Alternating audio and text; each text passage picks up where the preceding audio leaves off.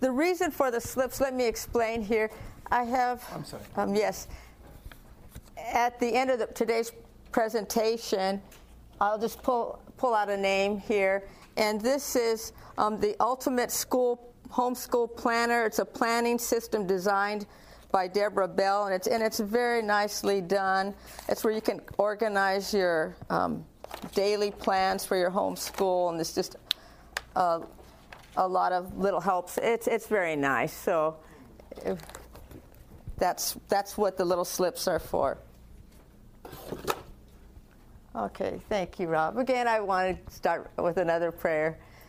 Dear Father in heaven, um, we just ask for your blessing again. We ask for your spirit. It, these are important topics that um, we're discussing, and I know that I cannot adequately express what. Um, you have given us. So I'm just asking that you please do it. And I thank you. Amen. All right. Uh, today we're going to talk about the curriculum. What shall I teach? And that, before we uh, began the school in Benton, you know, I just wanted to know what is in the Bible, how did learning occur, and I knew things in Deuteronomy that the Lord told us as parents you know, we are to train our children when they get up, when they sit down, when they walk with us by the way. And then I, I, I knew about the schools of the prophets, very practical, how they would build their own building if they, because they needed to. And it's just cook their own food, actually. Remember, it was Elisha and the pottage. And then, of course, in the testimonies that were given, there's a, a lot there too. So I just wanted to say, when we have the school, we want to teach what God says that we should teach and leave out those things that He doesn't say are important. so, what shall I teach? I'm going to start off with the objective of the curriculum or the purpose, the purpose of why we're doing, why we're teaching what we're teaching. What is the purpose of it? The ultimate purpose behind what we are doing. The ultimate purpose is to restore in man the image of his maker, to bring him back to the perfection in which he was created, to promote the development of the body, the mind, and the soul. That was the divine purpose in his creation. Excuse me, that the divine purpose in his creation might be realized, this was to be the work of redemption. This is the object of education. This is the object of education. That's found in education, page 15 and 16. Okay? This type of education, it also prepares the student for the joy of service in this world and for the higher joy of wider service in the world to come. Education, page 13. So, I want to ask you a question. If this education prepares the student for the joy of service in this world, what is the joy of service in this world? go ahead and answer, and I'll repeat it. Is it uh, so that you can be a, get your schooling and then go out in the workplace, and that's it? Ideally, it should include that. Yes, yes, it should include that. It should include that. It's always yes, because say if you're a doctor or a teacher, there's the power, there's a talent that God has given us, and that's the talent of influence. So yes, so yes. But I think a lot of times in this world we stop there with this life, with this life. But there's a second piece, and for the higher joy of wider service in the world. So if you think about it, if we as teachers or parents, what do we do when we're thinking about this? It has to do with character. It has to, and that has to be part of the education now, character development. That doesn't mean that as a teacher we could just, eh, just, just wish it could happen. It has to come from the Holy Spirit, and there are things that we can do that we'll talk about later on that help promote or facilitate character development in the child. God's principles of education, I, I believe that these are fundamental. These are the three fundamental principles on which everything is based. And we had that overall objective that I, I told you about. And these are, by the way, I believe in the correct order of importance character development, practical life skills, and academic skills. And I'm going to suggest to you that these three things are intertwined in everything we do. And I hopefully you'll see more of that as we go on. If not, then we'll just ask me at the end and we'll talk about it again. So, character development, practical life skills, academics. Just think of them as a, a rope, those three strands all together, tied in. Now, I'm going to give a quotation that supports uh, what I just said. I said character development. The education and training of the youth is an important and solemn work. The great object to be secured should be the proper development of character that the individual may be fitted to rightly discharge the duties of the present life and to enter at last upon the future immortal life. There it is again this life and the life to come. Eternity will reveal the manner in which the work has been performed. If ministers and teachers could have a full sense of their responsibility we should see a different state of things in the world today. But they are too narrow in their views and purposes. They do not realize the importance of their work or its results. Christian Education, page 24. Now, life skills. The importance of practical life skills. Useful manual labor is a part of the gospel plan. The great teacher, enshrouded in the pillar of cloud, gave directions to Israel that every youth should be taught some line of useful employment.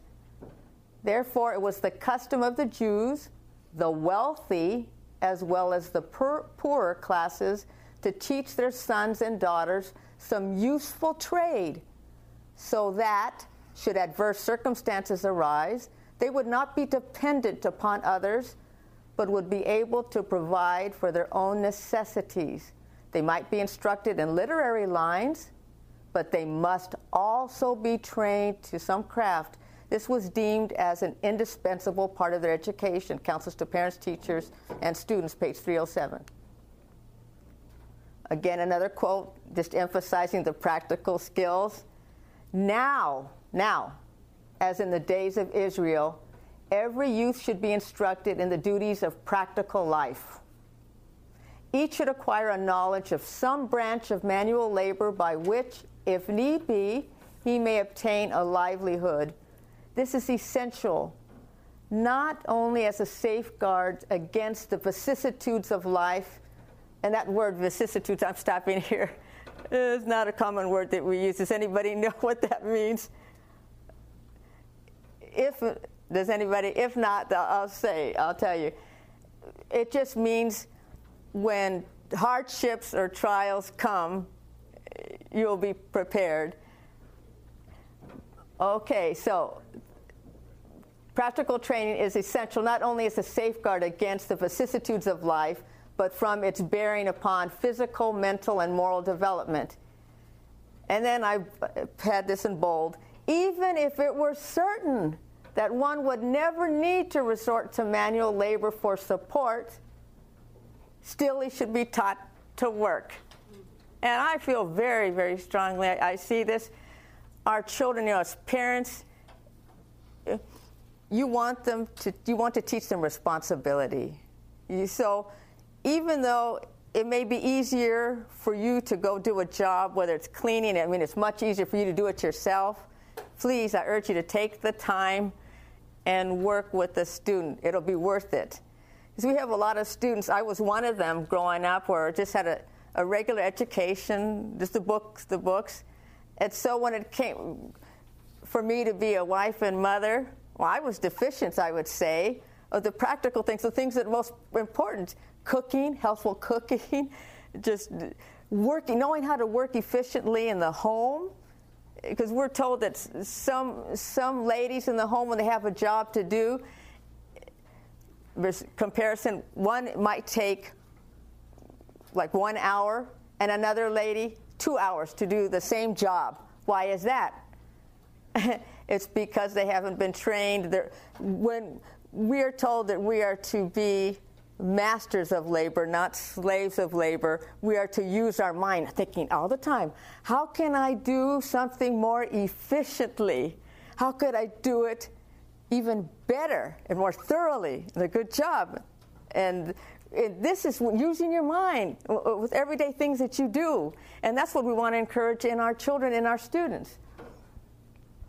So, and so even if you knew that you would never have any hardships, learn to work.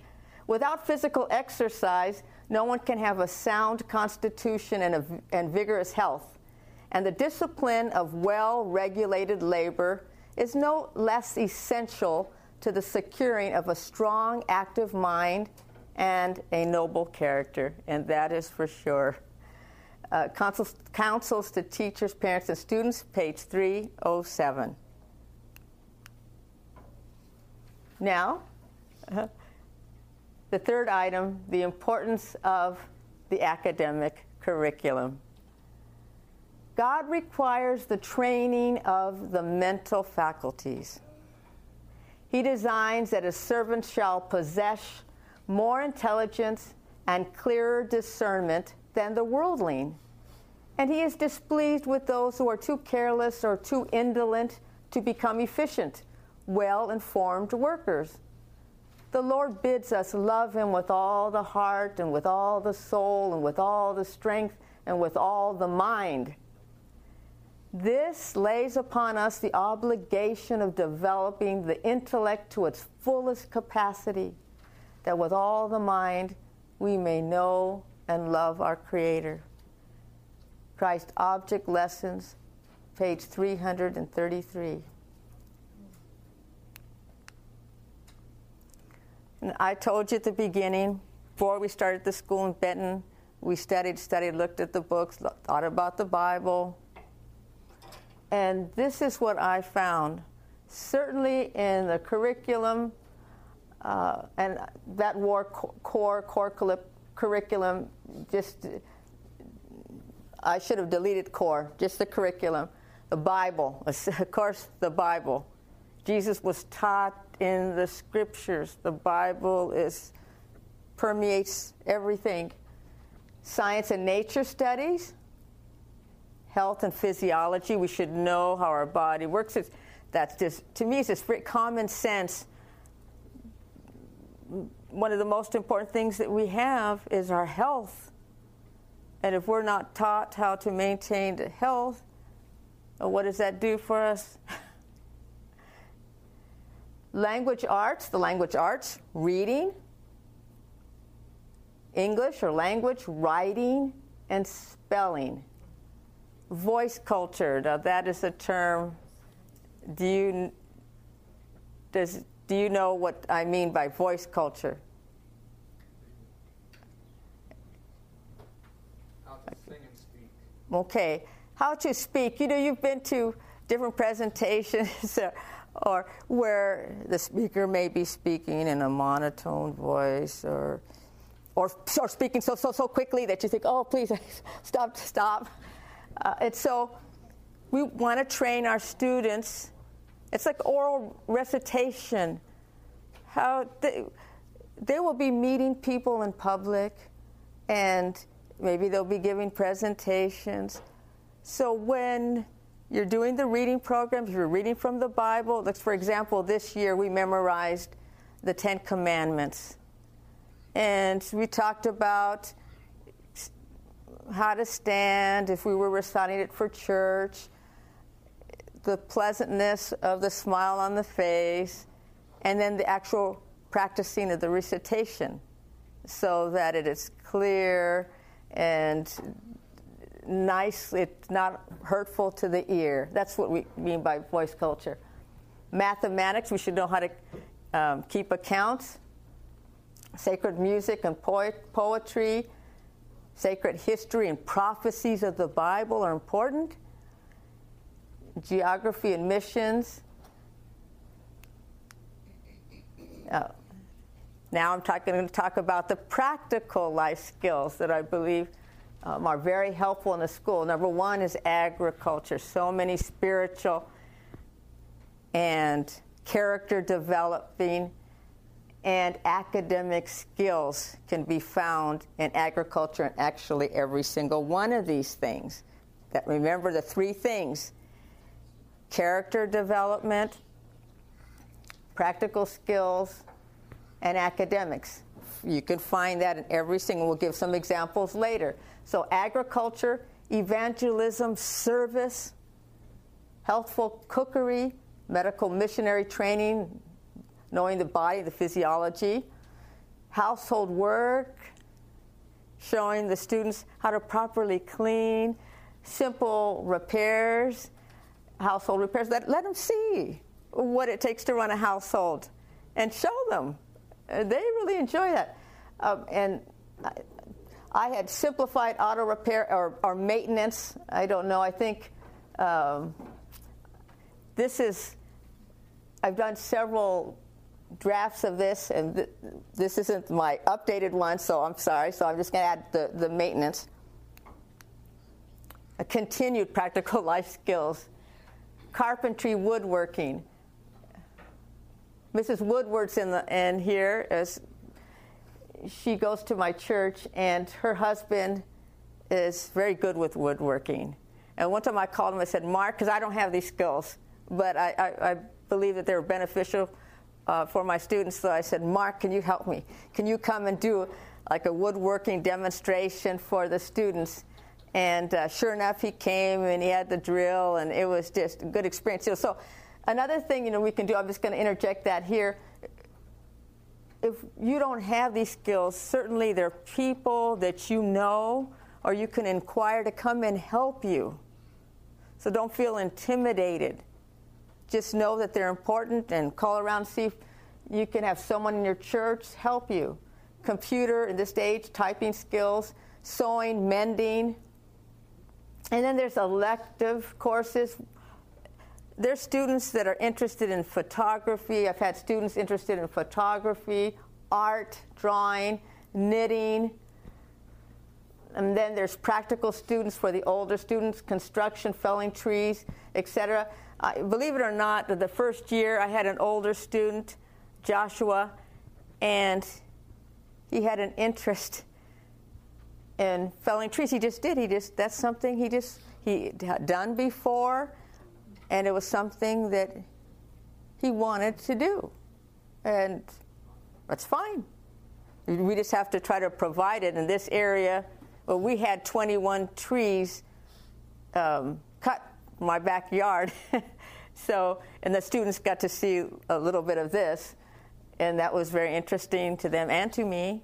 And how to, I mean, there's a lot of like technical skills like which way is the tree going to fall so it doesn't fall on the house and all these things that you can get into there. There's a lot. Okay, now I'm going to get into methods of teaching, just little points that just will enhance teaching. To me, one of the most important is be what you want your students to become. They're looking. You are the model, you are the example. I believe that for me, I knew that I need to be in the Word. I need to read the Bible every day, pray, be close to God. Not only that, what I would try to do is make sure I read my Bible every day. And then I also wanted to read some in the spirit of prophecy because it's so easy to forget these things. And I wanted them continuous, kind of like what the instruction we're given in Deuteronomy.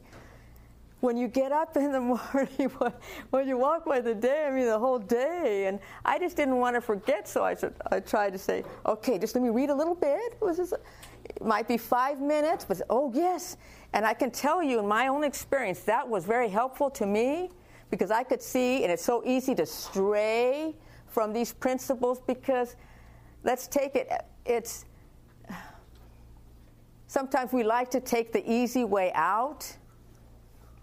And if it's just easier to do something, then we tend to do it. And some of this stuff that we want to do, it takes more thought, it takes more work, and we need to be reminded, constantly reminded, at least I do. I don't know about you, so I just want to give you that from my experience. So be what you want your students to become.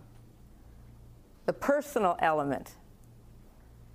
Deal with students individually as well as corporately. This goes for parents, this certainly goes for teachers. If you have a classroom full of students, well, well how do you deal with them individually? That's something to think about. But I can tell you, I've had wonderful experiences in the public school with 19 students or more, in the church school with 24 students. One experience I had, well, sometimes when the students were at seat work, I had, uh, when I first started out, I had some little Spanish students, and their English wasn't developed totally.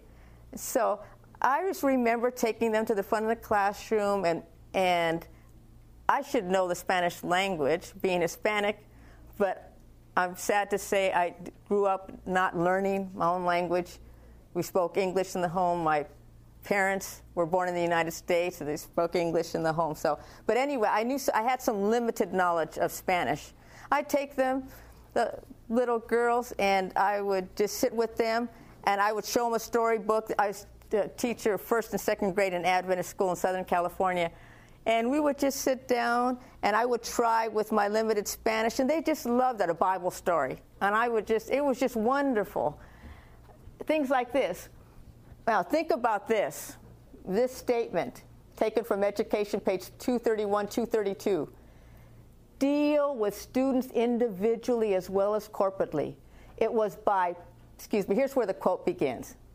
It was by personal contact and association that Jesus trained the 12. And what did the 12 do? Through the power of the Holy Spirit, change the world. That's what they did. It was in private, often to but one listener, that he gave his most precious instruction. The teacher will take a personal interest in each pupil and will seek to develop all his powers. And we have some examples from the Bible. Nicodemus, one on one. And most people consider John 3:16 the most beautiful text in the Bible. Who was that given to? One person, Nicodemus. The woman at the well, now, I was trying to think. Jesus told her directly, I am the Messiah. You're speaking to him. To me, that's powerful. Another thing we should do is make things as simple and as practical as you can. Use illustrations. We're told to use charts, illustrations, visual aids. Another thing that's good to do and helpful, especially for parents that have multi age children, teachers that are teaching in multi grade classrooms, train the older students to be thoughtful and help the younger students. This is so beneficial. I, have used this. We have to be careful, though.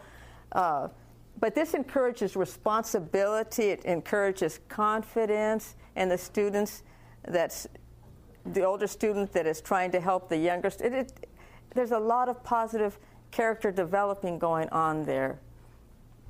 Show enthusiasm. Show enthusiasm. You, just, you probably heard that story where the a pastor and an actor in the stage are talking, and the, and the pastor's puzzled. He says, Why is it that when you're up on the stage, you're doing your thing, and you have all this wonderful response from the audience? And the reply from the actor is, Well, we, as the stage actors, tell of imaginary things as if they are real. Maybe you pastors tell of real things as if they were imaginary. Show enthusiasm be prepared. Set objectives and goals and hold yourself accountable.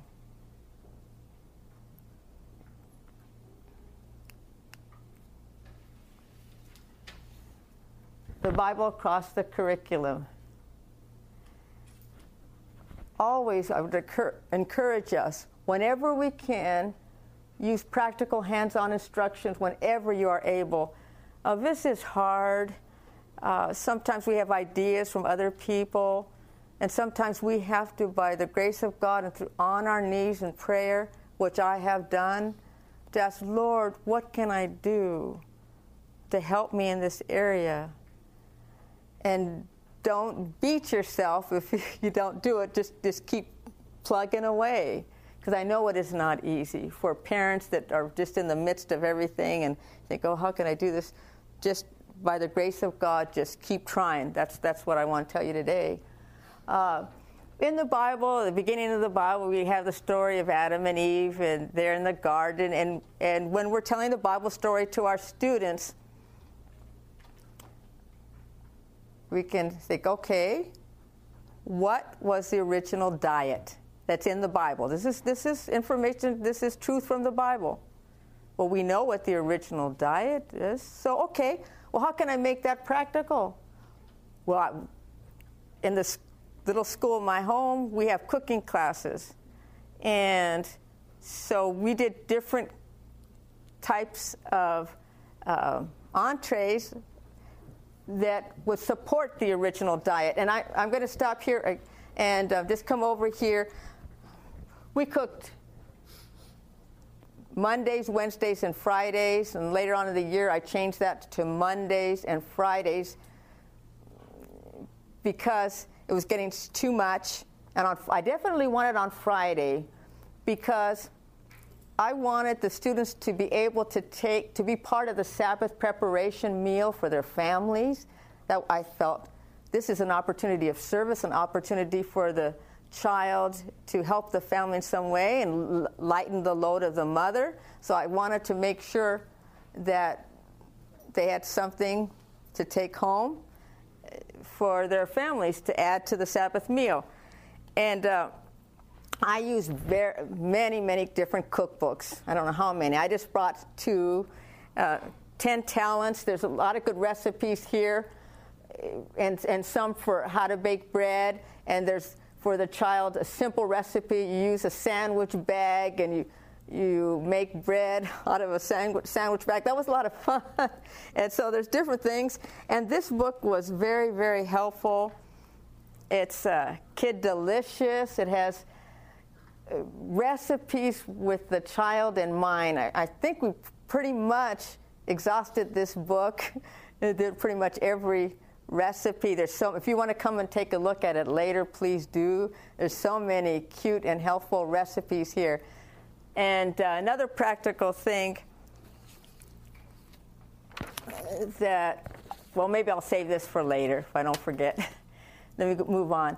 Health and physiology. We talked about New Start, and um, coming from Weimar, Dorothy Nelson was the originator of the New Start program, so I had some of her little um, materials on that and some other books and resources um, that, that I used. Music commit scripture, songs, psalms, and hymns to memory.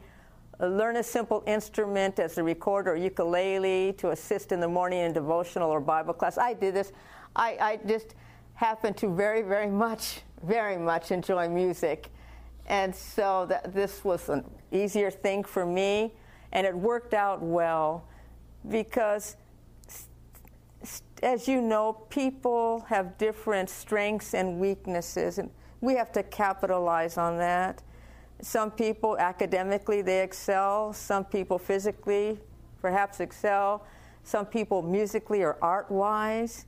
Well, we want to develop those and encourage that. And so I had a student that academically was challenged, uh, but musically was rather gifted ear. And so got the ukulele. So I, have a little music class one day a week, and we were learning recorders and I, hymns, beautiful hymns to the Lord, and songs on the ukulele. Well, she would be the instrumentalist when we had our morning worships there in my living room she'd get the ukulele and she would just play, and then we would just sing along. It was it was nice, nice for her, nice for me. Evangelism and service. These are just a few ideas. Take the students to an assisted living center, and I'm going to tell you a true story that of experience that I had here. I was teaching first and second grade in an Adventist school in Southern California and I knew I wanted to do something for the community, something that we could do. So told the students, let's you know make some drawings, let's have a little song, little program, and we're going to go to the nursing home. Now, fortunately for me, there was a nursing home w- which we could walk to from where the school was. We could actually walk. So uh, I need to backtrack a little bit about this to tell you how it fits in. Okay, before we did that, and reading class, these are the old Adventist readers with Dick and Jane and Susan. There's a story there of Susan and Tom, two little children. Their dad is a pastor. And the dad asked him to go to the post office, small town, and just pick up the mail. And so they they go there, they see the postman, and they tell the postman they they invite him to church. And the postman says, Well, I don't go to church. And that makes them feel sad. Just a little story. And uh, then they go away. They, they, they just said, Oh, please come, our daddy's at church. And then that Sabbath, the children are in church. And little Susan looks back and she sees the postman there. And she's excited. She had invited him, he came. Okay, that was the story that we had read, one of the stories we had read in class during the week. And so now we're going to the nurse. We're going to the nursing home, and uh, the nursing home director is there. He greets us. He's very appreciative. Now, little did I know that little Moana talked to him about church and uh, invite him to church. Now, in Southern California, there are many, many churches. I could tell you that. I I belong to one of the constituent churches not the church in Baldwin Park, California, where the school was located and where the nursing home was. I went to a church in Hacienda Heights, about half an hour away. But anyway, that Sabbath, after the, uh, the presentation by the children, I was in church. I was in the front, and I looked back, and I saw the nursing home director there. How do you think I felt? And uh, Moana told me before that she had invited him. I think he was a former Seventh day Adventist. Now, I wish I could tell you that, you know, he continued to come and all this. You know, that's, that's not the case. But look at the opportunities as a parent, as a teacher. Yes. Amen. Um, so, housework. I have another experience this in the school in the school at Benton. It was a beautiful facility. We had um, windows, just windows all along one side of the classroom. And people would come to the dentist there that was another part of the facility and they would look in the classroom and they would just it was just like a something to talk about in the community. And uh, there was a retired teacher that had health problems. She was retired and she had to see the dentist. One day she stopped. She stopped and she wanted to speak to me because she's a teacher. She was interested in what was going on. And we got to talking and uh, she actually, she said, I'm retired. Would you like all these things? I want to give them to you and the school. And she, and she did. She gave me a bunch of stuff. And then in talking with her, I found out that she had a problem. She needed to move out of her rented place in Benton. She didn't have any health, help. She had health challenges.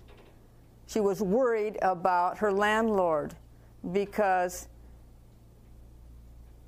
she wasn't able to clean the house as well as she, she wanted to because of the health challenges. And I said, listen, we'll help you. It was a neat experience. We took the children, there was two teachers. There was myself, and I told you the practical arts teacher, and about eight students. We went, we cleaned that house. And it was good. She was thankful. We were thankful. It was wonderful. And so, and this year, another experience with this, there's a, there's a woman at our church, and she is a widow. She, does, she was paying someone to come and clean her little apartment. Uh, she doesn't really have that much money to do that. So, our pastor's wife uh, called some of the deaconesses, I am one of them, and she was saying, Okay, can you go each month? Will someone go? And so I was really, really busy. You can imagine with the school, my home, and everything. But I felt, no, I need to do this. And I said, I know what I can do. I'll just bring my students that one time. And so, you know what we did? It was wonderful. I took them to the lady's house, another, another lady.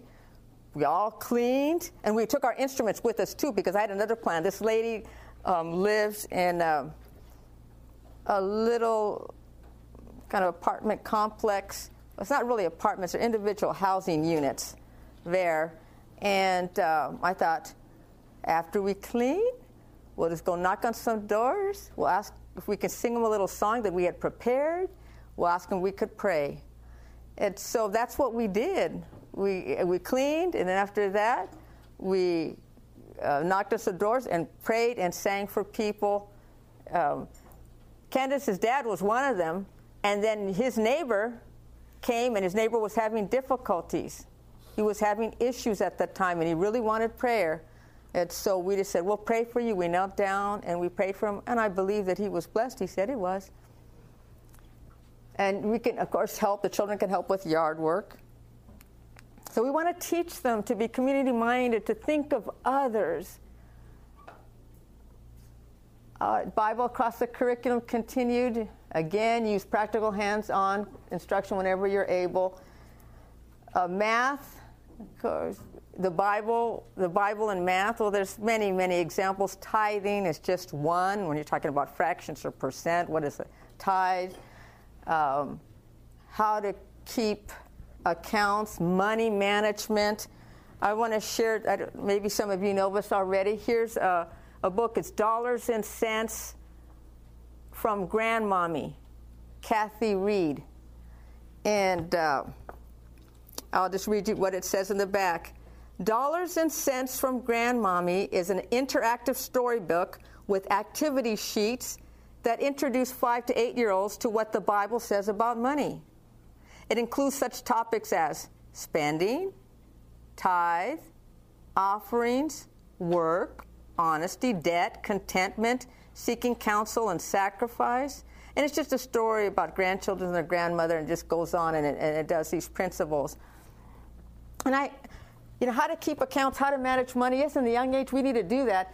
How many of you are familiar with um, Larry Burkett and his work in the financial?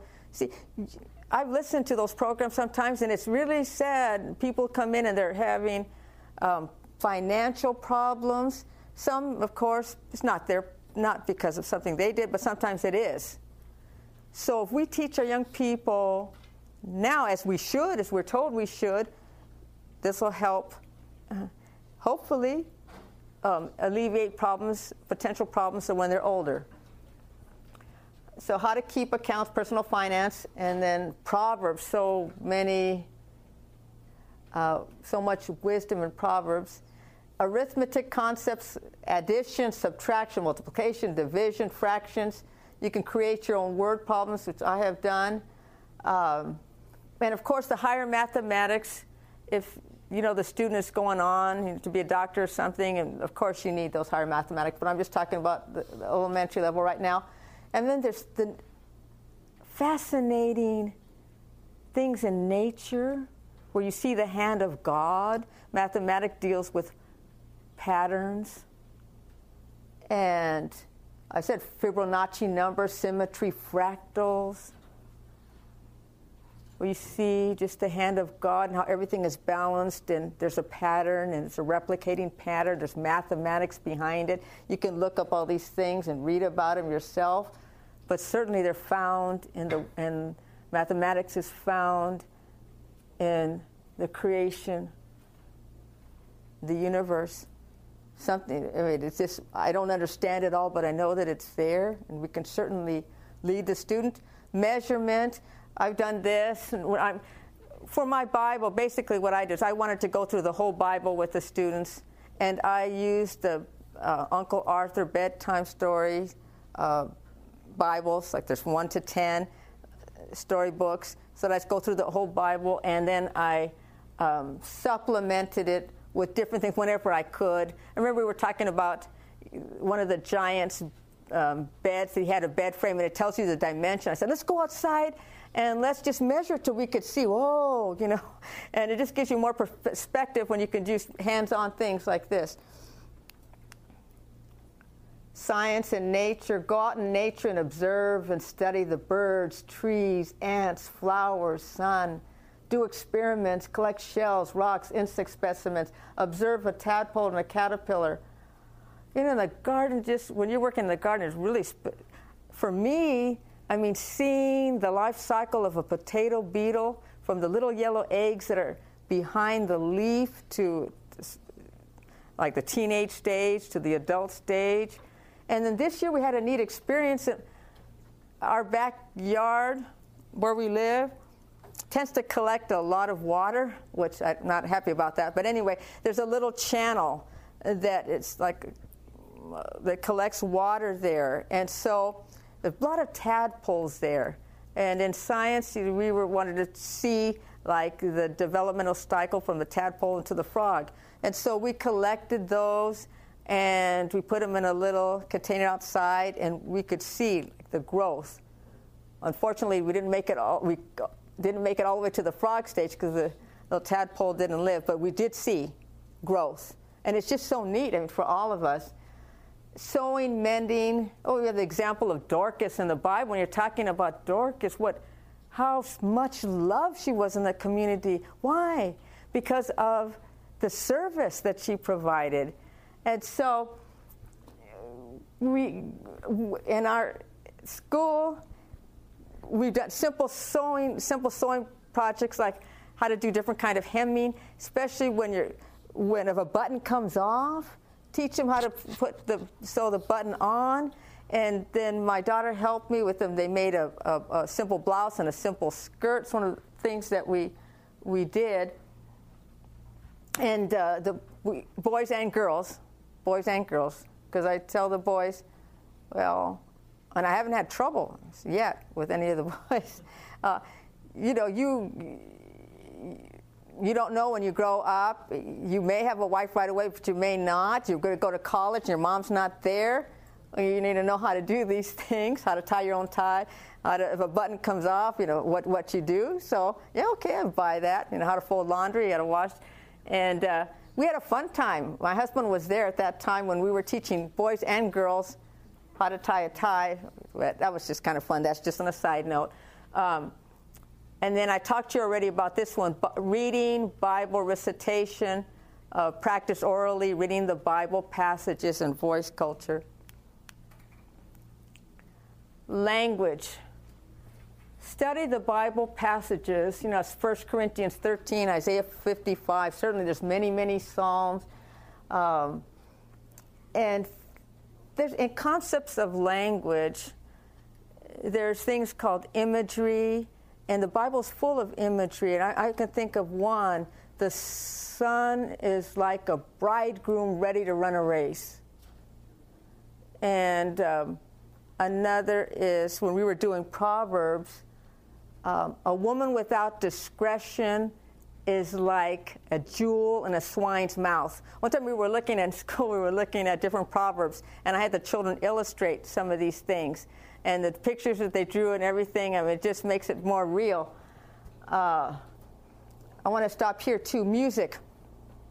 In the hymns that we were learning, we would come across vocabulary words that the student would not know, and I knew it, and some of them I didn't know myself.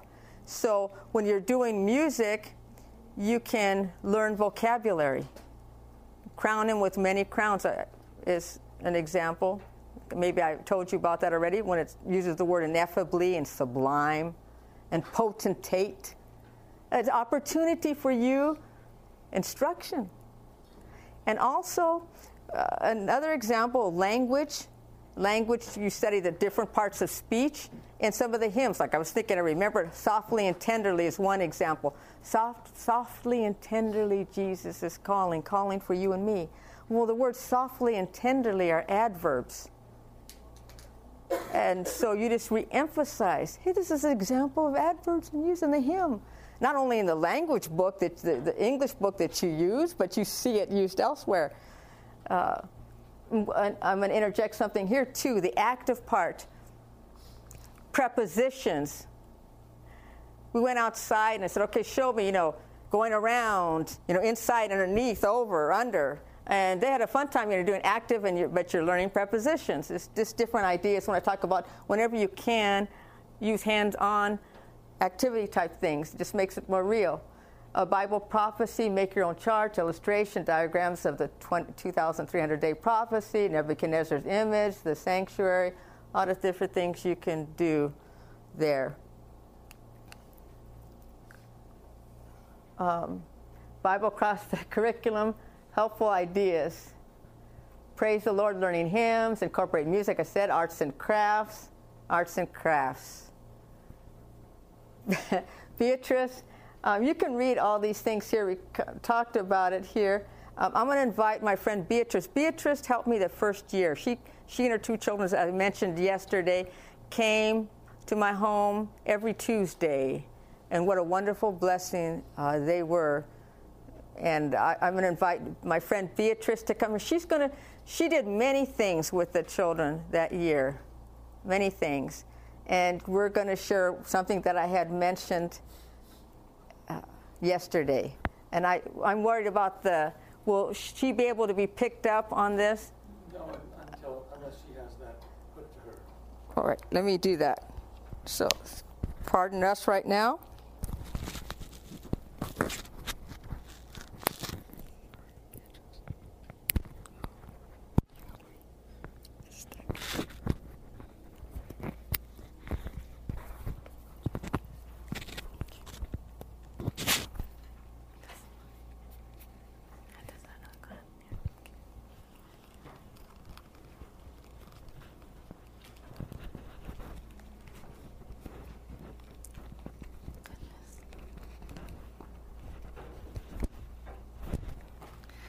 Good morning. Morning. Sorry about that. Well, um, it was a blessing to be able to go to Kari's Pattern Life School. I am a homeschool mom, and one of the things that I wanted to share with her in the school that was really good in, in my homeschool was um, I do a section called industry, something with the concept that she already read all the quotes of how manual you know, work and, and labor and learning is should go tied into you know to the structure of the curriculum. And I actually love art. That's a hobby that I have. And um, in thinking about that, Jesus was born in a house where it was it was a craftsman, and how that useful work. I mean, he learned so much. Holy Spirit really guided guided that aspect. So um, we do, try to do art in the home, and we try to do art in the school in a useful way. You know, not just art to have it on a wall, but to do something with it? What can you learn with it? So I'm going to give you an example of one of the things we did. Um, there is a quote that I have in child guidance that it talks about teaching the children to use tools, you know, when the age is right, and they can become really, you know, really good and, and happy on using tools. So I thought of the way of why don't they why don't we make our own tools? And this is one of the tools we made. We actually took a can and you can take any type of can. It could be uh, a medium size, a small size can. And what we did is we took a, a, can opener and we opened one side and then the other side. Um, I used a special can opener so the can would not be, um, wouldn't cut, wouldn't be sharp. If you don't have that, you could just cover it up with duct tape so it won't be sharp to the, ch- to the child. Then we also took um, I don't know if you can see, nails about two and a half inches long, and we put them in pairs, okay, something like that. In pairs, leaving space in between. Uh, you could do this a lot closer together, and I'm going to show you what we're going to do here. Leaving, I left a little piece of the tape. I don't know if you can see the inside to, to leave that little gap in between the two, okay? So then we stuck it together with, just with duct tape. Why not go to the store and buy a loom and make this? It's not that beautiful. But you know, it's, it's a cheap way to do something. Um, and it could turn into an industry for the child. Maybe he can help mom at home, or give it to someone, or you know, sell it. You know, learn about tithing and all that. Okay. So then also you need one of those old fashioned clothespins. So we took that and we took a nail and we, you know, hammered the nail into the clothespin. And this is going to be our hook. This is a homemade hook. The nails, by the way, uh, need to have the, you know, the less head possible, you know, that tip as less as possible, okay? So we tried to curve this nail a little bit to make our hook. And then the process was you would take a yarn. Um, it could be the thin yarn, it could be the thick yarn. And then you would take that, and I'm going to sh- sort of show you the concept of how knit, how to knit. Could you please, yes, hold this? Thank you. And then you would take the, the end of the yarn and put it on the loom and hold it with your thumb like this so it wouldn't go away. And then we would just wrap it uh, it could be both ways. Wrap it around, wrap it around, and we would make um, a whole level of wrapping. Okay.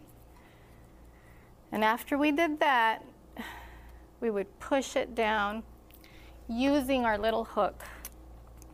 Try to push it down, try to push it down. And then we would do a second level, okay?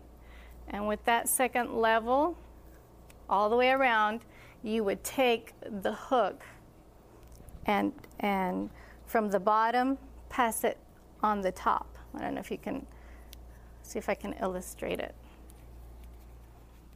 Uh, you would take the bottom side of the yarn and pass it on top of the two nails, and then you have just one layer of yarn left. And you would do that to everything.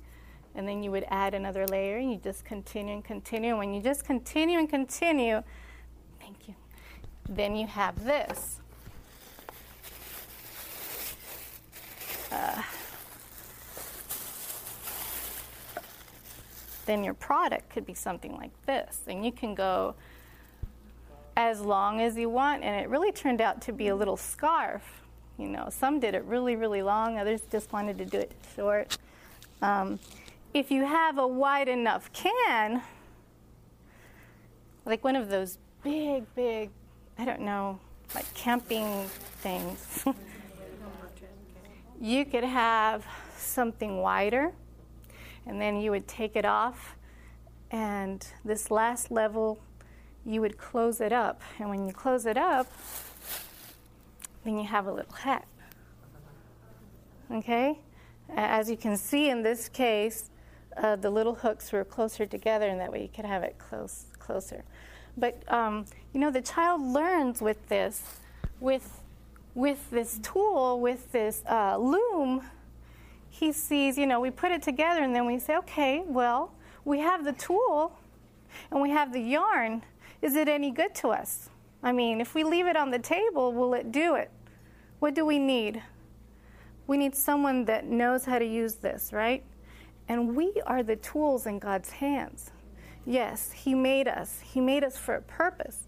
But if He's not guiding our life, you know, there's nothing that we can get out of this.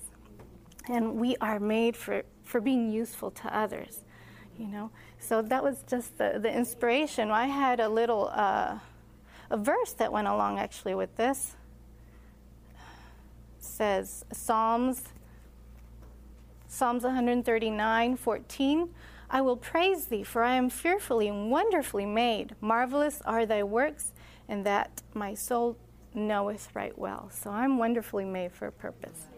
God bless you.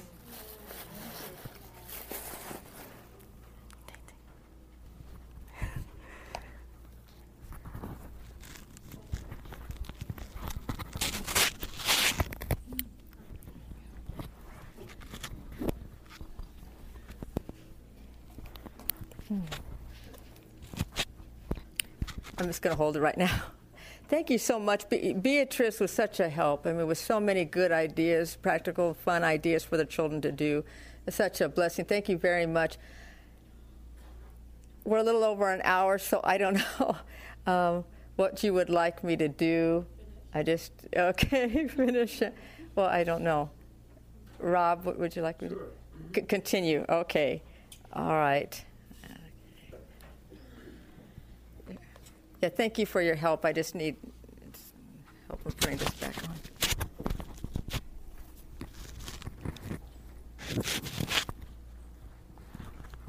Oh, sorry. All right, thank you. Uh, I think we just we will briefly go through this. We talked about praising the Lord with music, the arts and crafts building sanctuary models, dioramas, journal writes. Uh, journal writes, sometimes in the morning after I would do the Bible lesson, I would have some kind of a prompt or had to do with a spiritual lesson. And they would have their little journals where they could illustrate a little picture or write something um, about uh, that Bible lesson that made them think about spiritual things. Uh, baking bread, I just had a, there's a Ezekiel, there's ingredients there in the Bible that talk about Ezekiel. So I just said you could try, you know, Ezekiel bread when you're cooking, and um, again service. And we have plenty of stories in the Bible of uh, service. Dorcas, Shunammite woman, you do the same. Uh, another thing that I did was very helpful is invite godly, knowledgeable individuals such as Beatrize and others to conduct a week of prayer or a single lesson. I had people come in and teach. There's a lady at our church that is very knowledgeable in bicycles and bicycle repair.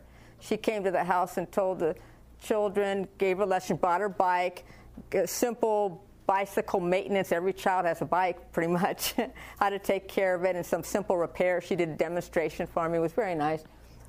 Uh, here at, at uh, Southern Adventist University, we have an archae- archaeology museum. Brought, brought, the students here and learned some Bible pro- history and things like this. It was very nice. And then these are just some simple resources here. Um, I want you to know on this table here, just some of the things that I've used. Um,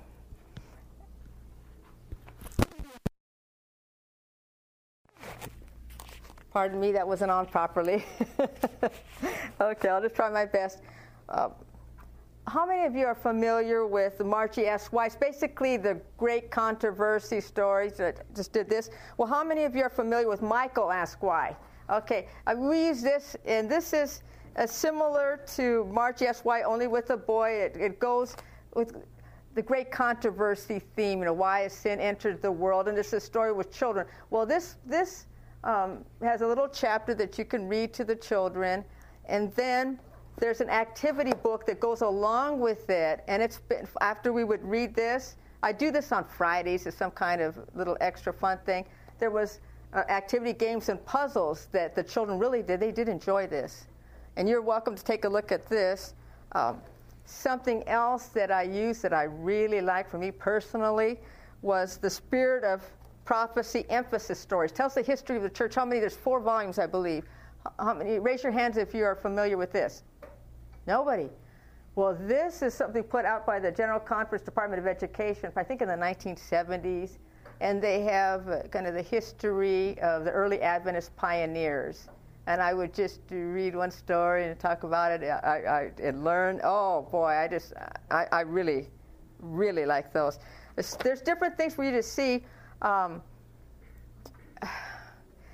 this, I was talking, she, she wasn't able to come today with another parent she was talking about she was she has three little boys, different ages, but close in range. And the same thing with me. I had our four daughters close in range. It's so it's hard as a parent or as a teacher to come up with individualized things for every one of them, so every every one of them to do. So you do it as a whole, and the unit study works nicely for this. This is something in my time when I was younger, my girls were little, this is a, a, God creation in me. It's a unit study, and it was developed by kindergarten, elementary school kindergarten teachers at Loma Linda Elementary School back in the 1970s. And it's based on the creation week. And within, within this is uh, the Bible, of course, science, art, health, the other um, subjects all intertwined nicely for you.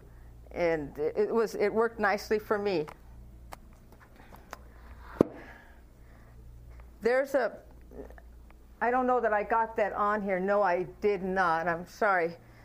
Here's another resource that was very helpful to me. It's called A Girl's Guide to Home Skills. There's also a boy's, gu- a boy's Guide to Home Skills. It is um, not from the Seventh day Adventist curriculum or church. Another Christian woman developed this, but it's very handy, and I used it. There's so many different things in here. Still in print? Pardon me? It's still in print? Yes. Oh, this is. This is. Now, the Boys Guide, I would recommend there, you have to look some of the things at Seventh day Adventist. I mean, like some of the menu planning here, there's meat dishes and things. I mean, so you have to go through it yourself and, and see. But it is helpful. Nonetheless, it is helpful. I. Uh,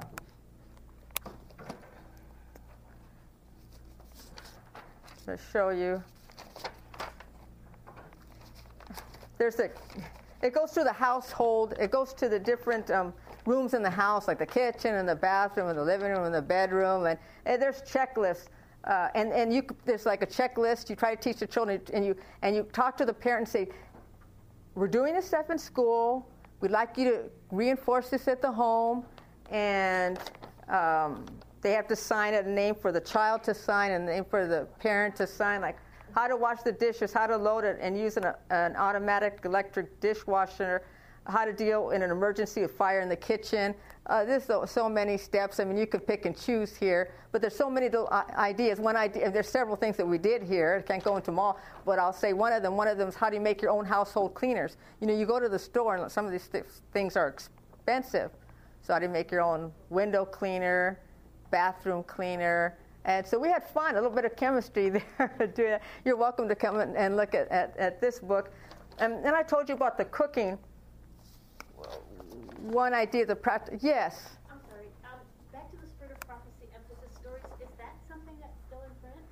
I okay. The question is, uh, the four-volume set of the. Let me get the title right. The Spirit of Prophecy emphasis stories, four volume by Norma Youngberg, the Ellen G. White Estate, and the General Conference Department of Education the question is asked, is it still in print? I just know back in 2007, I misplaced one of my volumes and I was able to get one then. So 2007. I, I think it is, but I'm not absolutely positive, but I think so. Yes. Oh, let me repeat that. So a, a participant in the audience was suggesting that you can find a lot of old books possibly at the A B E A B E dot com. ABEbooks.com. Excuse me, A B E books dot com. Someone that has a, a laptop right now, maybe you could look and make sure I'm giving the right address. Okay, if anybody has a laptop and wants to um, Google that, abebooks.com, and and take check that out. Uh, I want to tell you something else that we did when for the cooking class. Uh, I we did like I told you that we cooked three days a week, and it started off with just demonstrating the children coming up and doing various things, uh, parts of the cooking, and then after we did this for a while, I wanted to make it step a little step um, higher, and so I wrote this letter to the parents. During the months of December and January, each student will be required to plan and demonstrate a vegan recipe to the class. Please help your child select a recipe and practice with them at home so they can present the cooking demonstration in the school. Your child will need to bring everything he she needs on the day of his or her presentation. Each recipe should allow everyone to have a sample, approximately 12 servings. Students age 10 to 12 should plan on a half hour demonstration. Students age 8 to 11, 15 to 20 minutes. And students 5 to 7, 10 to 15 minutes. And then I have to schedule who's doing what at what time. But this is an opportunity for the students to present, to learn. I mean, can you think of all the different academic things that they're doing in something like this? That you can just, this type of education, you can go just all over the place. It's just very, very wonderful. Uh, what I have here, just some of the resources.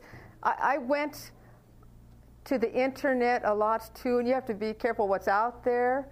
But um, to get ideas, and there's so much of wealth of ideas. If I wanted to, uh, I use this a lot. I, I when I'm asked to uh, do children's story at church. I mean, it's very important to me. I mean, anything that I do, I just want it to be helpful to the to the person, the child, and the parents. I would search the internet, and I would, you know, first, I, a lot of times I would ask the minister, "What are you preaching about?" And they would tell me their topic if I knew I was going to do children's story that week, and said, "Okay, you know, for example, they're preaching on mercy." One time recently, and I was asked to give the children's story. So I went on the internet and I typed mercy, and sometimes you find things something don't. And I found some ideas. Uh, I thought they're good ideas. Anyway, I like them.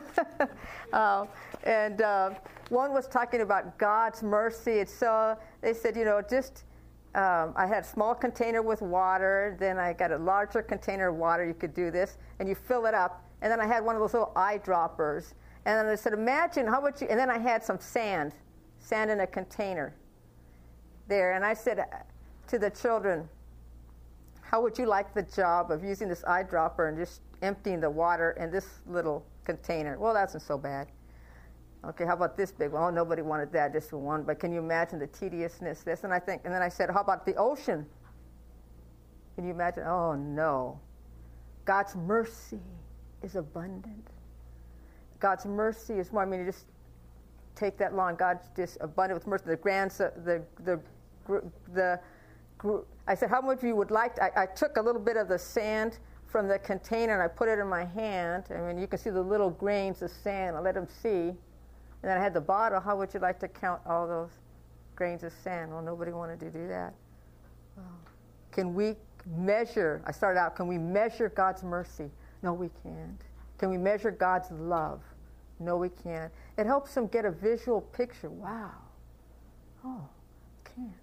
Then I told him, imagine all the sand and the beaches in the whole world, counting them one by one. Mm-hmm. Oh no, God's love. Not only that, and then I, I happened by, by just chance that week to be um, looking at um, science videos about the universe, and it, it, an astrophysicist made the comment that there are more stars in the universe than there are gra- grains of sand on the ocean. So, whoa. And we look at the Bible. What did God tell Abraham?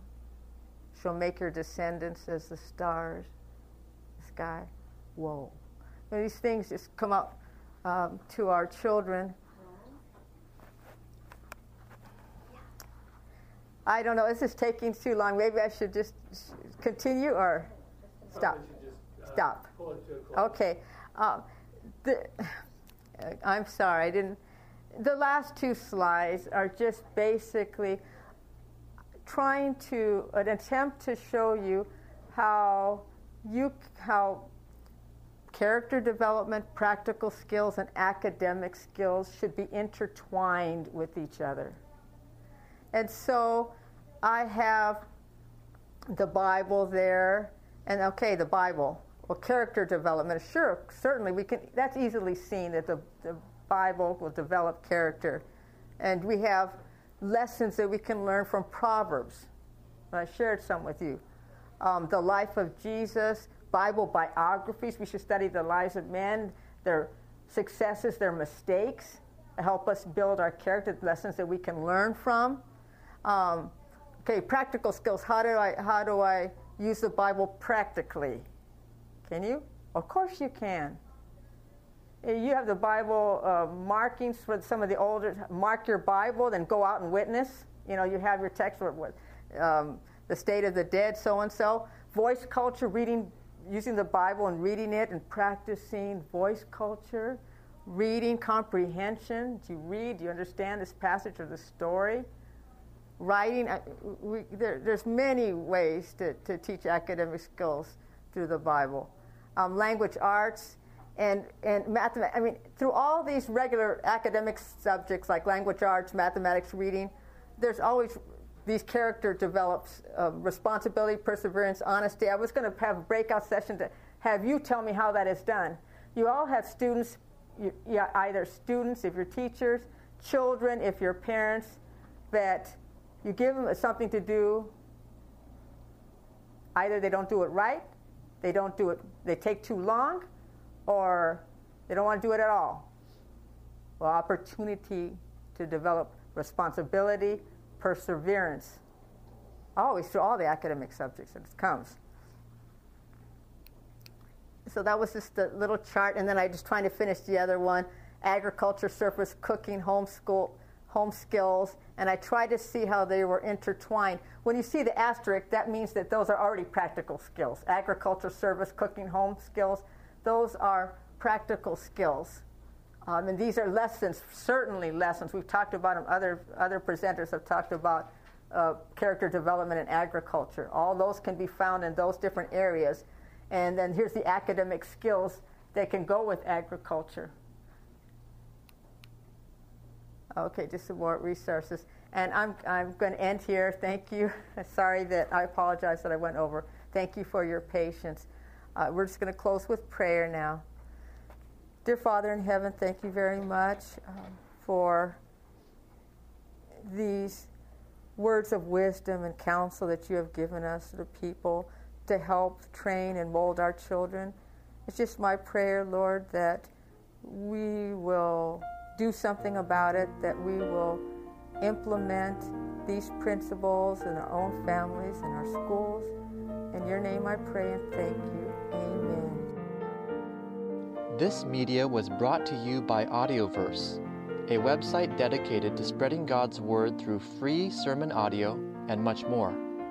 If you would like to know more about Audioverse, or if you would like to listen to more sermons, please visit www.audioverse.org.